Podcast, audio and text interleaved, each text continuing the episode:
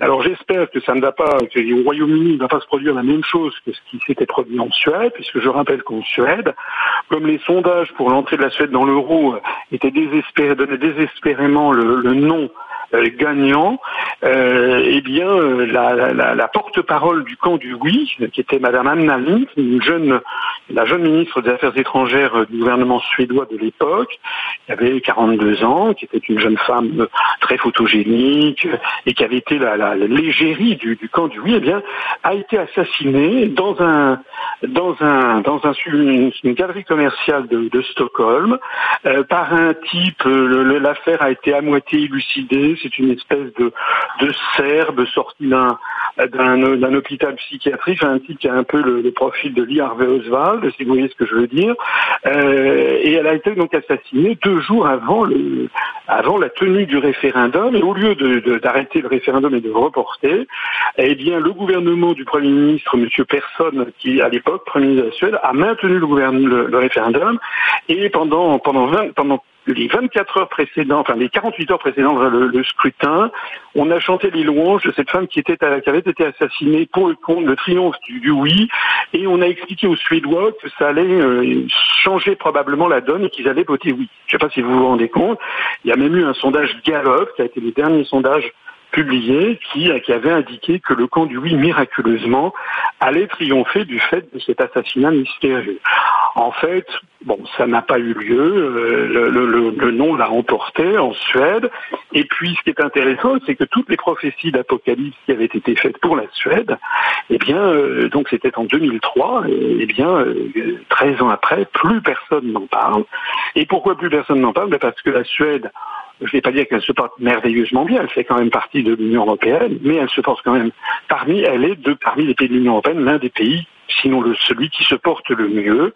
La couronne suédoise a, a tenu, a tenu parfaitement la, la route et les Suédois euh, sont, sont, sont, fiers d'avoir gardé leur, leur monnaie nationale et la, banque de la banque de Suède, la Riksbank, peut avoir une politique monétaire euh, un petit peu indépendante. Bon, ils veillent quand même, c'est pas de gros écarts entre la couronne suédoise et l'euro, mais ils ont quand même repris leur, leur, leur politique leur politique monétaire. Voilà.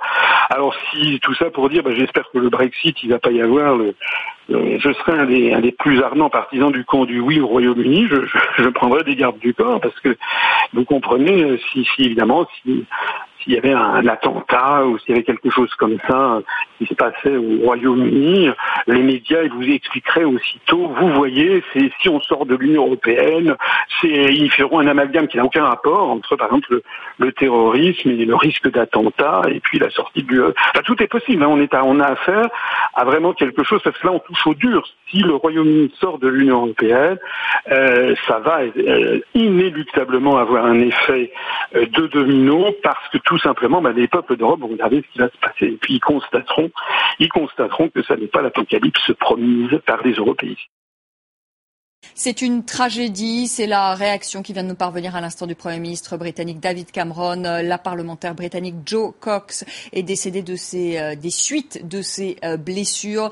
Euh, elle était travailliste et surtout elle militait ardemment eh bien, pour le maintien du Royaume-Uni au sein de l'Union européenne et ce à une semaine de ce fameux référendum sur le Brexit. Ce sera jeudi prochain avec nous Caroline de Camaret. Caroline, tout d'abord, qui est Jo Cox, qui est décédé donc ce soir des suites de, de ses blessures? Alors c'est une toute jeune parlementaire, un mère de deux enfants, qui a été élue euh, à Westminster en 2015. Elle est travailliste, vous l'avez dit, et en effet on sait que euh, en fait autant le leader travailliste Jeremy Corbyn, qui a d'ailleurs qualifié, euh, qualifié sa mort de meurtre, n'a pas vraiment fait véritablement campagne ardente sur cette question de, la sortie ou non du Royaume-Uni qui doit être tranchée dans une semaine normalement. Autant eh bien, les députés de base ont véritablement fait campagne. Elle, elle était euh, près de sa permanence, en l'occurrence, quand l'incident est arrivé. Alors, on ne connaît pas exactement la nature de cet incident. Est-ce qu'elle a été prise dans une risque? Est-ce qu'elle a affronté seule un homme euh, armé? Et puis, on ne connaît pas surtout les motifs de cet homme et certaines hypothèses circulent hein, sur, euh, sur le web, bien sûr, sur l'idée qu'il aurait un lien avec la campagne pro-Brexit, Britain First. Donc, évidemment, tout cela est à prendre avec beaucoup de précautions, hein, bien sûr. Est-ce qu'elle a été une victime d'un crime plutôt crapuleux ou d'un crime très politique? Alors, véritablement, cela va avoir un impact majeur sur cette campagne référendaire qui était dans sa toute dernière ligne droite. Alors justement, euh, les, euh, deux, grands partis que sont les Tories et euh, les, travaillistes ont décidé ce soir de suspendre leur campagne. Quel impact ce, meurtre peut-il avoir sur la campagne? Alors le Premier ministre britannique David Cameron a tout de suite tweeté. Hein. ça a été la course au tweet hein, quand on a appris la nouvelle. Alors David Cameron, on va regarder si l'on peut ce tweet de David Cameron. Il est vrai que la campagne est suspendue après la terrible attaque contre Joe Cox. Je n'irai pas au rassemblement de Gibraltar. Il était attendu justement à, Gibraltar, au sud de l'Espagne, pour faire campagne là-bas, donc toujours pour que la Grande-Bretagne reste dans l'Union européenne. Vous savez que c'est une enclave britannique. Euh, et puis, euh, en, vérité, euh, si les Britanniques se prononcent le 23 juin, il y a, il y a aussi son propre camp qui a, manifesté son, soutien. en l'occurrence, on parlait du, du, chef du Parti travailliste, Jeremy Corbyn. On va regarder son tweet lui aussi. Il se dit tout à fait choqué par la nouvelle de l'attaque de, euh, sur Joe Cox. Les pensées du Labour Party entier vont vers elle et sa famille.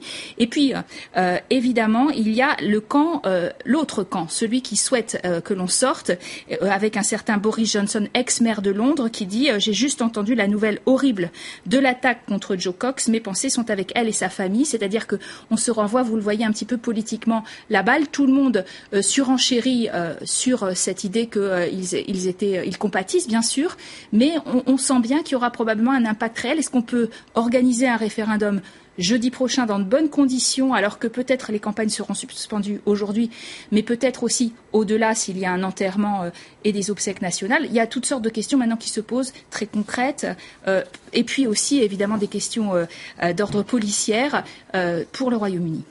Alors, euh, ces dernières informations euh, qui nous parviennent, je vous les donne euh, évidemment au compte-goutte. D'après les médias britanniques, l'agresseur qui a été arrêté, qui aurait été arrêté d'après les médias, a ouvert le feu hein, sur l'élu travailliste, l'a ensuite poignardé dans des circonstances qui restent encore ce soir confuses. Ça s'est passé à Burstall, près de Leeds, qui est une localité de la circonscription de la députée travailliste. Selon un témoin qui est cité par l'agence de, de presse Association, Joe Cox, qui était âgé de 41 ans.